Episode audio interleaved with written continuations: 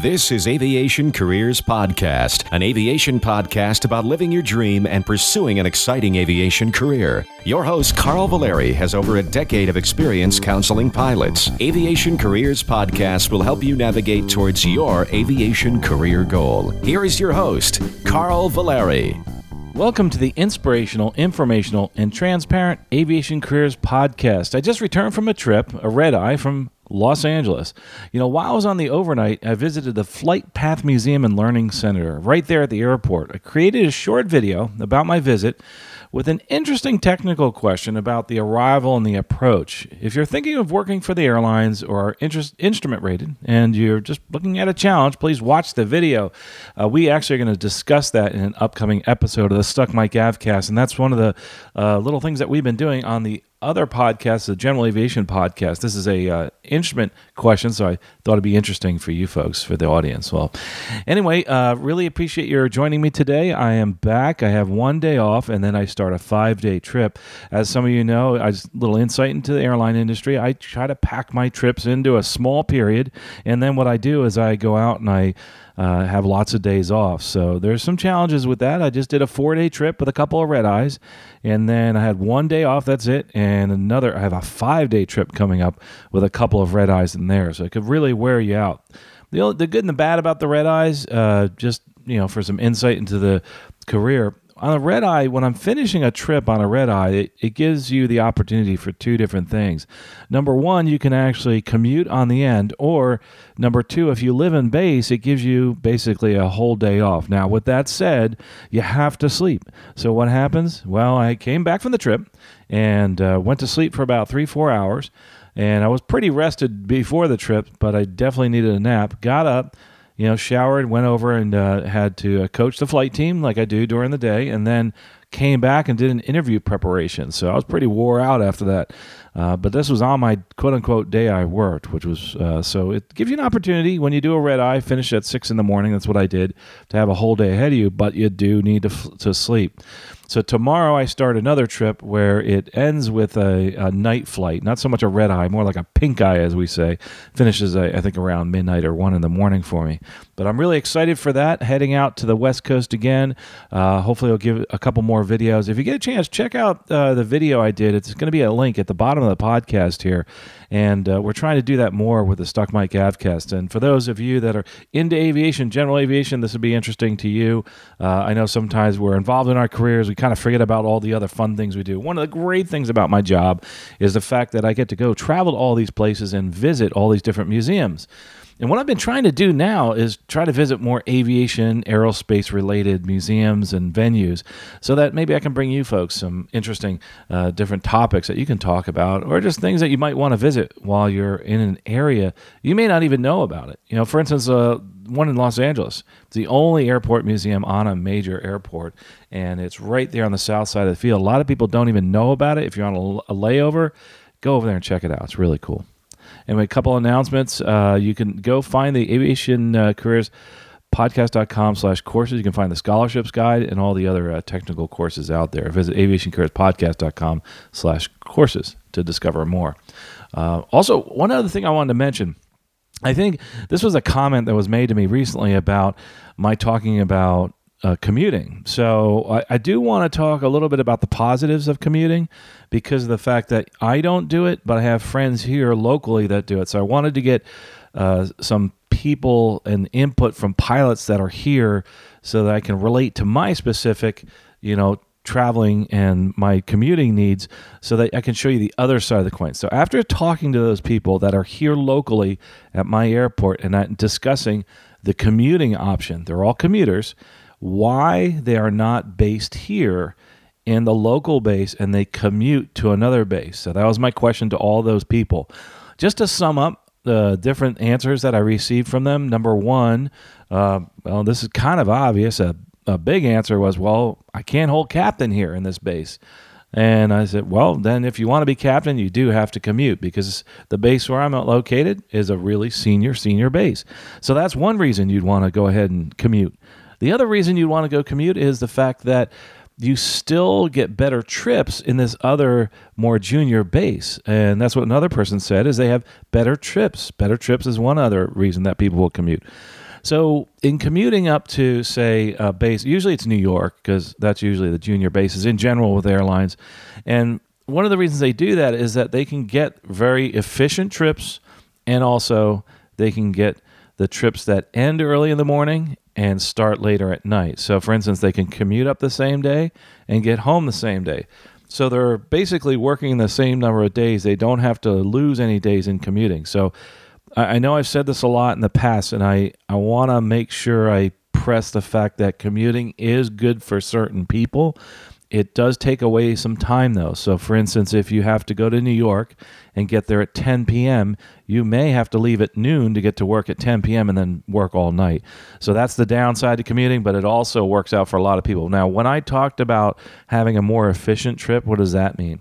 So, sometimes in bases where it's uh, more senior, and bases where people want to go, you may not get the trips that you want that are higher paying because remember we're paid by the hour. So therefore, yeah, we get a minimum pay, say it's, you know, 3, 5 hours, whatever it is per day, but you want to sometimes do better than that. So in certain bases, maybe their trips average say 7 hours or 8 hours a day in pay, which is pretty darn good. So that might be something you look at and say, hey, wait a minute, I'm going to commute to a base that pays better. I can get commutable trips. My seniority is enough to get those commutable trips. That's why I do that. In being in a more senior base and being home, the other reason, okay, there's another reason people do not do that is they'll have to be on reserve. So they commute so they can hold a line, so they can have a regular schedule. So why is that important? Well, another thing is when you're on reserve, you usually don't have as many days off as if you're a line holder. So they've done the math. These people that decided to commute to commute to a regular line, and they say, okay, I actually will get the same number of days off as if I was commuting, uh, or excuse me, if I was in base. I have the same number of days off as I was in base, but uh, well, you know, in being on reserve and base, but you know, maybe this is uh, you know something to think about. I'd have to have a crash pad in case I see it stuck there, but I do have commutable trips. This is what's going through the mind of somebody that's doing that. So here's the difference on the third person is that they decide to commute to another base because if they stay in their base near their home, they're going to be on reserve. So there's another thing to think about. Commuting to reserve, and you've heard me talk about, it, you've heard other people talk about, commuting to reserve is um, it's a challenge. Let's say some people don't mind it too much, but it it really is a pain because you know you work on reserve, you're on call, you don't know when you're going to work, you have to be there for your reserve period, uh, so you actually wind up working more hours, making less pay on reserve. And you know, when you're commuting to reserve, that means you're gonna have less days off to make the same amount of money. I'd say usually getting off reserve, you get to see a good 20% bump in pay, uh, just because your trips are more efficient, working the same number of days. And you can even do more. You can see a 50% bump in pay because if you work and do the same number of days off, you'll wind up working the same amount, working more days because you're not commuting, but you're also making more money, which is really cool. So, for instance, uh, say you have 12 days off as a reserve pilot, and that's it. As a line holder, you're able to hold 15 days off. That gives you, you know, three more days of, of work that you could do if you wanted to in your base as a regular line holder. And I know that there's are these are nuances here uh, as far as commuting and and being in base. I love being in base, obviously, but also there's people that like to commute. They like to commute because of the trips that they get. You know, honestly, I look at my situation, I say to myself, you know, I would love to go back to doing those trips out of, say, the New York base that we have or some of the other bases that we have. I, I miss going down to Central America. I miss going to, to certain places in the Caribbean that we don't go to in this base. But these are decisions I made because I want to be able to grow the podcast and help you folks out. I have more days off. So the way I, I do it is for the podcast. If I was being a little more selfish, yeah, I would probably uh, commute every so often. Another thing that people do, this is just another side on the commuting thing to think about and to look at when you're looking at an airline. And this is kind of thinking outside the box a little bit most people don't do this, and people that you know see me bidding at the airline I work for, they laugh at me because I'm one of those people that bounces around bases. People just have no idea where I'm based. I've done three bases in one year. I do uh, kind of a, uh, like a snowbird type of thing. Uh, actually, I was doing the reverse snowbird type of thing, uh, where I'd go north in the winter and south in the summer.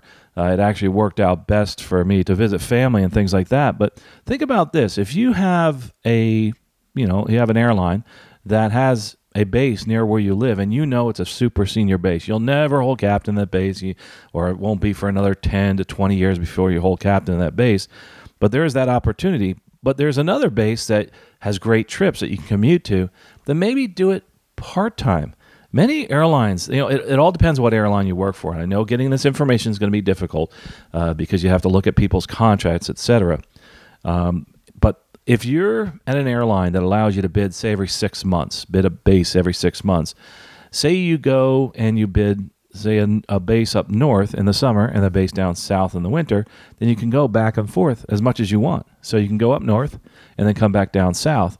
Uh, this actually uh, works better for those people that are senior. And here's the issue. Here's the problem with that. I know uh, I'm going to get some uh, feedback on this one. If you do commu- if you do change your base, say to a junior base, getting back to a senior base could take you a long time. I'm a good example of that. Uh, went to New York, then decided to move back to a base that was close to me. It took me about a year and three months to get back to the base I wanted to get to because it's all about the bidding process. You bid for a base, you get that base. Uh, if things are stagnant for a while in the base that you want to go to next after that, then you're not going to get there for a while. So these are things to think about. Now, think about this in your head. Where do I want to work and what airline do I want to work for? Interesting shift, by the way, uh, just as my last note there, interesting shift in our attitudes towards commuting and towards the airlines. And I've seen this over the years in the people that I speak with when they're choosing airlines. And, you know, this is an important part of, of choosing that airline is commuting, is the fact that people are choosing airlines for locations. You know, years ago, it did not matter. If you got hired by an airline that was 2,000 miles away, you went because it was so hard to get a job. Now things have changed, and hopefully that'll stay that way for a while. We have a good, robust economy, but that can always change. So, this is what you have to look at and start looking at the bases and start looking at where do I want to live. And if you have a base and an airline that's near you, that's terrific. It does it is a game changer. But with that said, uh, many people say, hey, I don't want to work for the airline that's based right here in my backyard. I want to work for a different airline. And that's good for them. That works for them. So that's a choice you have to make. These are all those, pro- that whole, and the reason I'm going through this cycle is I want you to think about those things when you start processing in your mind which airline you want to work for. Anyway, hopefully that's helpful. Uh, that little discussion I had about going to base, I know it was a little confusing there. Different examples. Like I said, I like to ask people uh, locally why they're commuting and uh, got some positive feedback. Uh, and by the way, uh, every one of them said, "Yeah, if the base had what I wanted, I'd be staying here. If the base enabled me to be a captain or enabled me to do trips or hold a line, I definitely would stay here." Uh, so that that's not a question, obviously. So uh, anyway, hope I got that impression through. Anyway, let's move on. We got a couple of questions uh, to be answered here. I have a, uh, and uh, some email feedback at aviationcareerspodcast.com. Please send me your emails and your questions. Uh, I may not actually answer you directly. We have a whole staff of people that reads through the emails. And, uh, and also, if you have something specific you want to talk about with me, uh, you can also sign up for our coaching, and that's at aviationcareerspodcast.com. You can click on the courses, and the coaching is within those courses there. Another question I get is, by the way, do I do interview prep and resume review? I do. Uh, I try to limit it to uh, the coaching clients. Uh, we've gotten so busy that uh, we've been trying to bring on people that are I'm bringing through the whole process. But we will do the uh, interview prep. Uh, the problem with the interview prep is usually it's a last minute thing, and my current coaching clients actually have my email, they have my personal phone number, and we can schedule things because most of the time my schedule is booked, but uh, you may I may actually be able to get you in even though my schedule is booked if something cancels that type of thing. Uh, but that doesn't show up online. So they contact me directly, and that's what happens there. So if you are thinking about it, go to the coaching section of the website. Anyway, very reasonable, by the way, as far as the price is concerned. Just like an hour of instruction uh, at a flight school. All right, moving on to the questions. Our first question says uh, Thanks for your podcast. They are super helpful and eye opening. I'm purchasing your scholarships guide as well. Very much thanks. I've emailed Dan from Accelerated Flight School Podcast, and he's been a tremendous help as well. Found him in your career podcast. I'm getting the ball rolling on going to an accelerated flight school. Uh, actually, it's ATP in Jacksonville, is what seems to be work out best for my current situation. Contacting you because I want your honest opinion on ATP. I'll be going street to seat, no private license or previous certifications.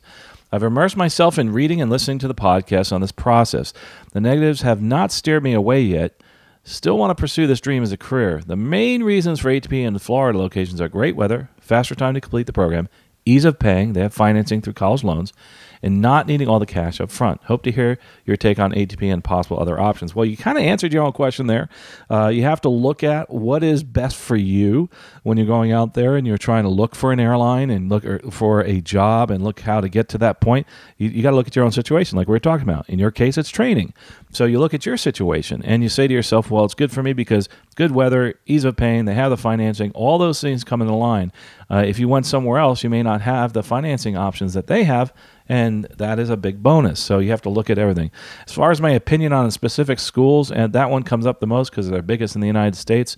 As far as the the uh, collegiate or excuse me, the academy type training, I'm switching my terms by the way. Uh, I'm calling these larger schools more the academy type schools. So ATP is like an academy school. The reason being is that they're not really the traditional FBO where you go and you rent a plane, you buy a plane, you know, you get your licenses, that type of thing. So these are more aviation academies. Um, as far as this one in particular, here's the thing about a large school and it's not just ATP, but some of the other schools that are out there. You have to look at the specific location and you talk to people there uh, that have actually gone through it it and this is just the way life is. You have one person that has a really bad experience there. They may have had a bad instructor while they were there. That instructor is gone. That's number one. Number two, that situation, that type of school just didn't work out for them. And that was another thing you might see negatives about. Then you go to the other side and you have positives. And, and I know lots of people that have both negatives and positives to say about every school. And those are the people that say, hey, listen, I, got, I went there, I got my ratings, got through quickly, was able to get hired right away, got on with the airlines very quickly, and it worked out for me. Um, it's uh, interesting. Uh, I'll give you a good aside one of the folks that is at our airline uh, where I work right now will be the number one pilot when he retires, he also was a student of mine, helped him out with an instrument rating. So it's kind of interesting to see uh, what happens here. The end goal, yes, is to get get the ratings and move on to the airlines as quick as possible. Do they do a good job of that? Oh yeah, of course. And uh, as far as the partnerships with airlines, uh, most airlines have partnerships with schools, so uh, th- that's good. I mean, they are there. It's a big it's a big school, and those are those are good points to have. So those are appealing aspects. Uh, but really you have to look at your specific uh, viewpoint. As far as commenting on directly on a specific school and say yay nay this is good and bad i know flight training magazine has some really good uh, input as far as the rankings of the schools and things like that. I haven't gotten into that. I would like to do that but you have to understand uh, the fact that there are so many flight schools out there and everybody get, is getting in the flight training business like overnight because it's just a you know there's such a, sh- a pilot shortage here in the United States and and uh, somewhat worldwide and because of the great economy. So when the economy turns of course a lot of those bigger uh, academies either fold up or they shrink. And we've seen this play out over and over again. So uh, anyway I hope that's helped you answer your question uh, specifically about the school. Uh, like I said I any school I could any school I can name I get good and bad feedback. It all depends on your situation, what's best for you. In this case, it seems like all the things are coming together, so this might be the best option. Um, but uh, anyway, to talk more, obviously for this individual, there's uh, we're talking in generalities. There's much more that's very specific to your situation. That's the reason I started the coaching because there's obviously many things I can't talk about here. If you notice that I don't talk about the airline I work for, I don't talk about my job, I don't even take pictures at my job. People always ask me that. Why don't you take videos while you're flying? The only time I take videos when I'm flying is when I'm flying GA. And the reason being is because of the fact that you know, we have these social media policies, we have electronic policies in the cockpit. I can't just sit there, you know, I can't sit there and read my Kindle. It's a good good example. So how am I going to take a picture in the cockpit, right?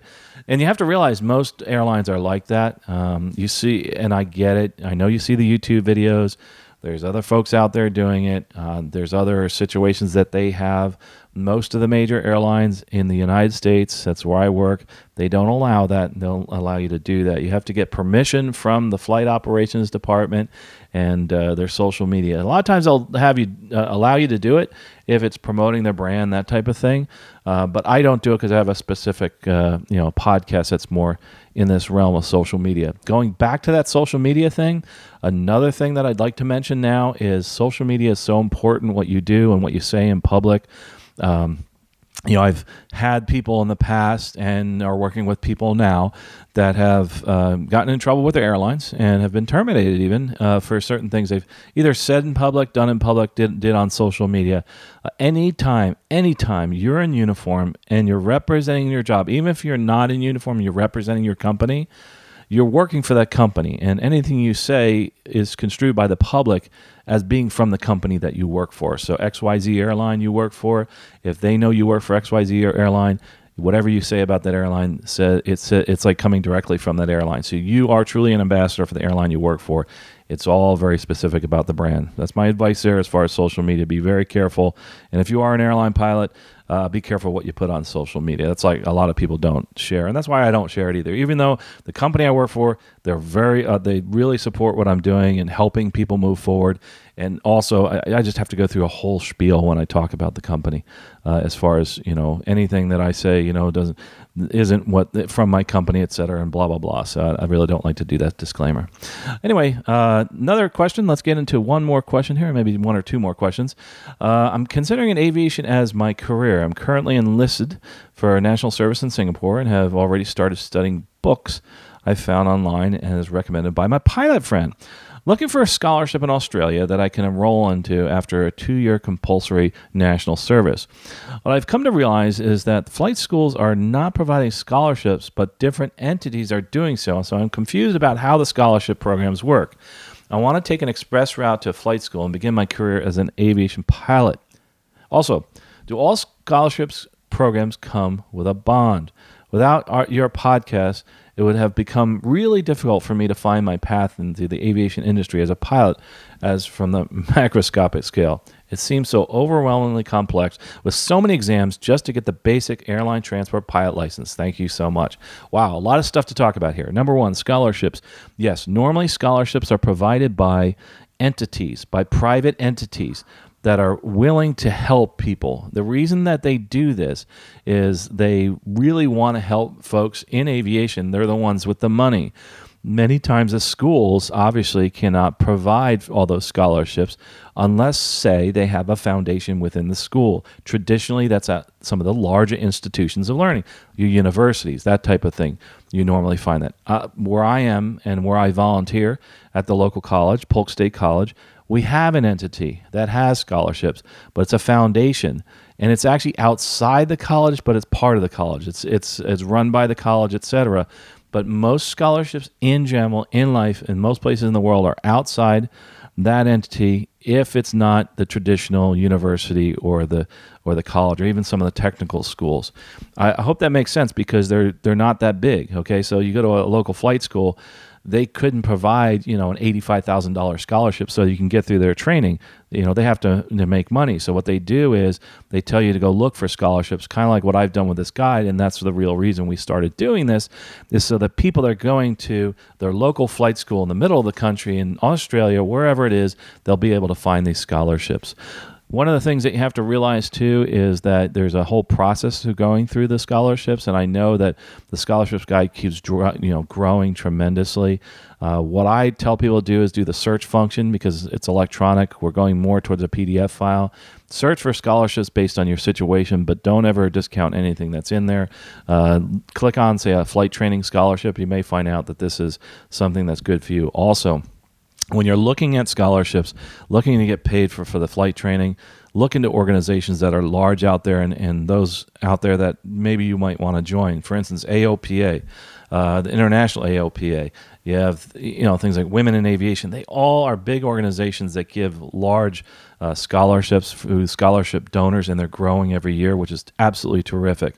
So that's what's confusing. People think they go somewhere and they get a scholarship locally from a school. Uh, I understand that because that's traditionally what happens. You go to your college, you get a scholarship through the college, etc.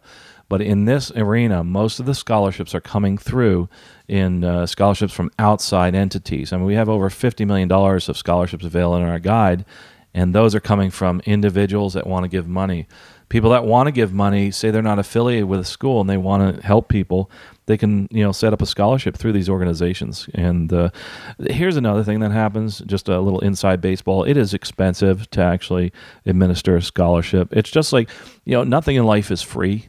Uh, you know, everything has a cost associated with it. If you have somebody administering a scholarship, uh, you have to pay that person because they have to eat and they have to get to work, that type of thing. So uh, you're going to find that the larger organizations, they actually have people on staff that actually they pay, just like colleges have people on staff. So there are certain economies of scale, and there's a point where yeah, we can't we can't afford to do a scholarship for you know a small business like mine, but I can actually partner with a larger entity like Women in Aviation. Say, hey, I want to do the Aviation Careers podcast. Uh, uh, scholarship, but through your organization because I don't want to administer it. So anyway, hope that's helped.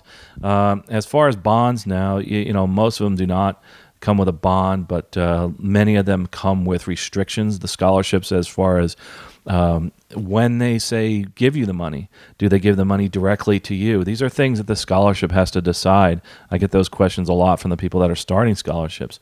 You place the money out there, say you give them a certain amount of money, it goes directly to the school. Then, after they pass a certain part of their exams or do a certain amount of training, they re- keep releasing money. Some of the scholarships go to the school and say, hey, listen, give us the bill every month and we will pay that bill until the scholarship money uh, runs out. And you have to understand from the scholarship standpoint, they really want to make sure that the money goes directly towards the people that are actually using the scholarship. So they don't want to just kind of cut a check and then you go off and buy a car or something like that. Uh, so that's that's something they need to do, and uh, it's important they do that because then there's more scholarship money available uh, for, to other people. And uh, another interesting thing too is that uh, many times scholarships are go unused. People win them and they say, "Hey, I really don't need it anymore," so they send it back to the scholarship organization.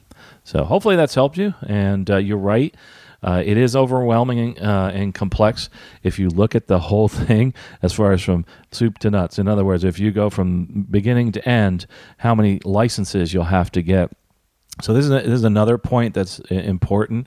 Every single certificate that you take, you're going to have many different exams along the way. There's pre-solo written exams.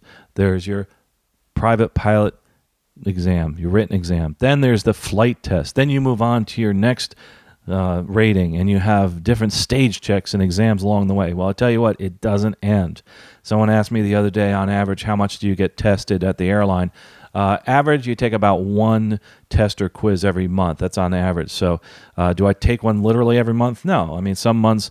Uh, a good example is this month. Oh my gosh, I did. I uh, just went through training. I did an online uh, recurrent training also. So I may have had like uh, five different testing events or six in that period, just in the one month period. Next month, I have nothing. So that's why I say it kind of averages out. So you're going to be quizzed, tested for the rest of your career. There's not many other careers out there like this. We are constantly being tested and recertified and also looked at so much than in this industry. So it's really important that you get used to that. Uh, I, you know, do I like going for training, recurrent training? Not until it's done. you know, I don't like going because you get nervous and you're like, oh my gosh, I got to make sure I study.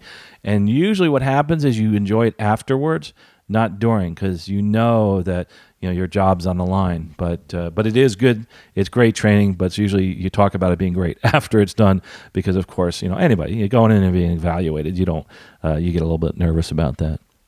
Anyway, let's look at one more question here. Uh, says, Good evening to all the hosts of Aviation Careers podcast. Before I give you my suggestion for a topic dis- discussion on the podcast, I'd like to thank Mr. Valeri and all the other wonderful hosts for such informative, inspirational content that you provide, which makes sitting at a desk at work a little more bearable. Well, I'm, you know, you're welcome. I think it's great having all these other hosts on here. I'm glad it's inspiring you. Currently, I'm an 18 year old high school student who just recently passed my private pilot check ride. Congratulations on that, by the way. I'm absolutely infatuated with every aspect of flying and would like to make it a career. Hence why I'm attending Western Michigan University, where I pursue my degree in flight training. I always try to keep a positive outlook towards my future, but as I learn more about the airline industry, the harder staying positive gets. And this is a great question. I like this. I'm, I'm glad you're bringing this up. As I stated earlier, I can't see myself doing anything else in life, and every cell of my body is dedicated to making flying my career. Do you have any advice for young pilots on how to keep a positive and realistic outlook towards their future in such a cyclical industry? Thank you again for all you do, and have a great day. Absolutely wonderful question. Thanks so much for bringing this up.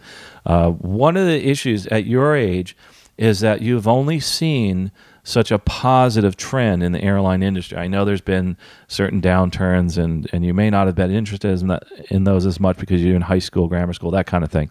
But you're starting to. The reason you're you're telling me this, I think, is that you're hearing the stories of the years of nobody hiring that type of thing.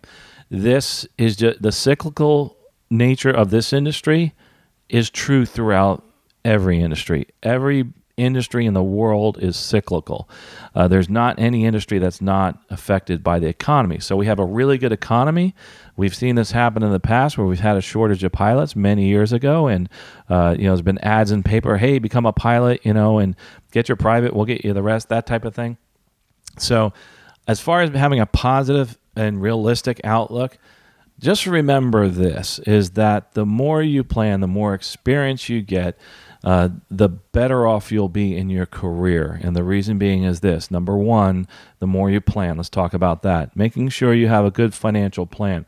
You know, there's always the joke that pilots are really cheap. Well, the reason pilots are cheap is because of the fact that they've seen the downturns. They know that they're sitting there making four or five hundred thousand a year. They know that could end tomorrow, and the next year they're making nothing, or they're making nothing for a few years. Uh, every airline can shut down. Nobody's immune to that. Uh, and and you've heard that so many. I've heard that so many times from people. This will never happen here. Uh, we'll never see a recession. Let's not plan on that. And all of a sudden there is a recession, and they're hit, you know, blindsided. And in certain cases, sometimes the whole airline of pilots is furloughed or laid off, that type of thing. So that's just the way it is. Um, so what you need to do is have a financial plan. Uh, we're not financial planners, but I will say this: save your money. That's about all. You know, the biggest advice I can give you is make sure you're ready for the you know the bad days out there. Uh, and there's lots of really cool websites out there as far as financial planning. Uh, there's many good stuff. That's what I could suggest. Uh, one of them's like uh, Ric Edelman is one that I love to listen to as far as getting started with actually saving money and having a plan there. Uh, so really, really think about that uh, and start doing the planning, not just in this career, any career. Okay, so let's look at the other side of that. Let's look at the pilot experience side of this and working towards your career. I'm going to say this, and I'm going to say it a million times, and, and I know that somebody's going to listen to me out there. You need to get as many hours and as many ratings as you can, even during bad times, because someday there'll be a good time. So we're looking at this through the lens of of a, an economy that's doing really well, and people are hiring, and there's a shortage, right? What's going to happen is there's going to be a downturn someday. I will guarantee you that in the next 20 years, we're going to have a recession. That's my prediction. I know that's a pretty broad prediction, isn't it? Well, you don't know when it's going to happen. Nobody does. Uh, but you have to plan for that. So, what do you do? You make sure that you make yourself competitive with your ratings and your experience. Again, make yourself competitive with your ratings and your experience. Okay? So, what do I mean by that? There are certain times, and uh, you know, I've seen this happen when I got started in the aviation world, where say you wanted to go work for a regional airline. Regional airlines were hiring if you had between three and five thousand hours uh, when I started out. Three and five thousand hours. That's actually what you need to get into a major these days. So the qualifications went up. Why? Because there was a glut of pilots out there. So what do you do so that you can actually make yourself competitive during a downturn. You build your experience, you build on your ratings, so that when there is a downturn, you will actually be one of those at the forefront. I'll give you an example. As the downturn started, like say on the last recession, there were airlines that continued to hire throughout the recession. Well, what happened? Okay, well, what happened is that they reduced their amount of hours they needed prior to the recession. Said, okay, we you only need like three thousand hours to get hired with XYZ airline. Then, when the recession hit, they said, no, we're going to bump that up to 5,000. Oh, by the way, we're not going to look at any applicants that don't have their bachelor's degree because what happens is as you get a flood of applicants, you start putting these search criteria in there. Say, okay, weed out anybody that doesn't have a bachelor's, that doesn't have an associate's, that doesn't have 5,000 hours. Weed out the people that don't have jet time, that don't have turbine time, and you continue from there. So that's what happens. That's why I say the most important thing is to get experience and work on your ratings and get as many hours as you can so that you'll be competitive during the next downturn. And you know, you probably have listened to people talk that said they've never had any issues in their career, they've never seen a downturn, there's no uh, nothing that's ever happened to them. Uh, and it's it's those people that have gotten lucky. I guess I'll say that, but they're not just luck they said to themselves, I'm going to get as many ratings as I can. I'm going to move forward and keep moving forward with my career. Because if you don't get yourself into this career and you keep saying to yourself, well, the economy is going to turn bad, I'm not going to get involved with it, then you'll continue on forever doing that. And then when you're 40 or 50 years old, you're going to say to yourself, hey, listen, I should have tried that years ago because I see my friends now that are 40 and 50 years old that have been doing this career for 20, 30 years and they're, they're pretty happy. Say you're in an airline, another example, you're in an airline and uh, there's a downturn, and you're you're one of the people that were hired many many years ago. There's a big layoff. Well, it may not affect you. That's it's happened to me. I was in an airline. I got laid off. Uh, uh, turn the time forward about ten more years. Same airline. There's another layoff. Well, what happens? And actually, it was about seven years. Sorry, seven years later. There's another layoff because another downturn in the economy. Well, for me, it didn't matter. I was a super senior pilot and I actually made more money during the downturn because I had to work more hours because they started laying off people. And so, therefore, you know, in certain situations, a downturn for certain pilots causes them to make more money. It all depends on your situation. It's like musical chairs. You know, when the music stops, there's no chair for you, there's no job, and you might be waiting years before you wind up getting that job. So that's what my advice to you. This is uh, if say today, let's pretend today we have a downturn, uh, the economy stops, there's no more hiring, etc. Would you still want to do this job? Uh, would you would you do this job if you know there was there's no hiring at the majors for another five years? Do you really enjoy this job that much? And that's what you have to look at. You know, are you doing this only for the money? Uh, or is it because uh, you actually really, really love flying?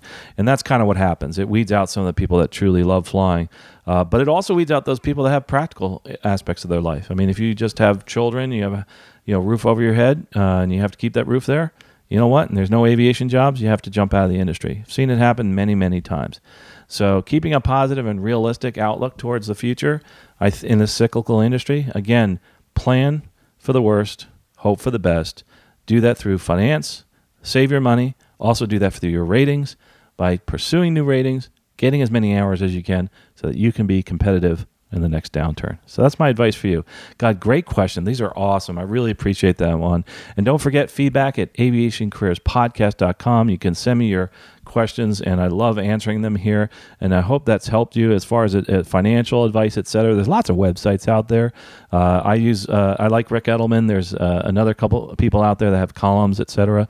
And uh, they're they're absolutely awesome as far as getting out of debt and uh, and moving forward in your finances. And we've had finance people on here just because of that, because I can't talk finances. The only advice I can give is save your money and, and put as much money away as possible. That, that's about the best advice I can give. Don't forget also to check out the links in this uh, podcast at the bottom, that YouTube video that I did. Uh, watch that. We'll answer that question on a future episode. It talks about an arrival into uh, Los Angeles. If you're working on your instrument rating, getting ready for an interview, that's a good thing to watch. And also, we'll have more interview courses coming up soon. Uh, if you're looking for your resume to be reviewed, if you're looking for some, some advice or you want to have a plan or learn how to do a resume, we have some online courses there uh, as far as a resume is concerned. So aviationcareerspodcast.com slash courses. As always, like I say, if you, you really need to do something today, do something now to move forward in your career. We are looking at a time where there's so much hiring going on that uh, you know you think that you can wait, but no, get in when you can because when the door slams closed during the next recession, you know you may you want to be on the other side. You want to be the person that's actually working for the airline. So that's why I tell people that really, just in general in life, you really need to pursue what it is you want to do and pursue it now. You don't want to have regrets and look at it, plan for your future, plan for it now. When you when you stop listening to this, start thinking. Give someone a call, give your spouse a call, your friends a call, and say, "Hey, listen, I'm thinking of doing this. You know, what's your advice? Also, this is what I want to do to plan for the future for my career and my life." Well, folks, I really encourage you to do that right now. Do that today so you can move forward in your career. We'll talk to you next episode. Safe flying. You have been listening to Aviation Careers Podcast, an aviation podcast about living your dream and pursuing an exciting aviation career. This aviation podcast is produced by the Valeri Aviation Corporation. Although host or guests may receive compensation for products and services discussed in this podcast, compensation never influences our opinion. Before purchasing any product or service, you should always do your own research. Music by Billy Wheeler, all rights reserved.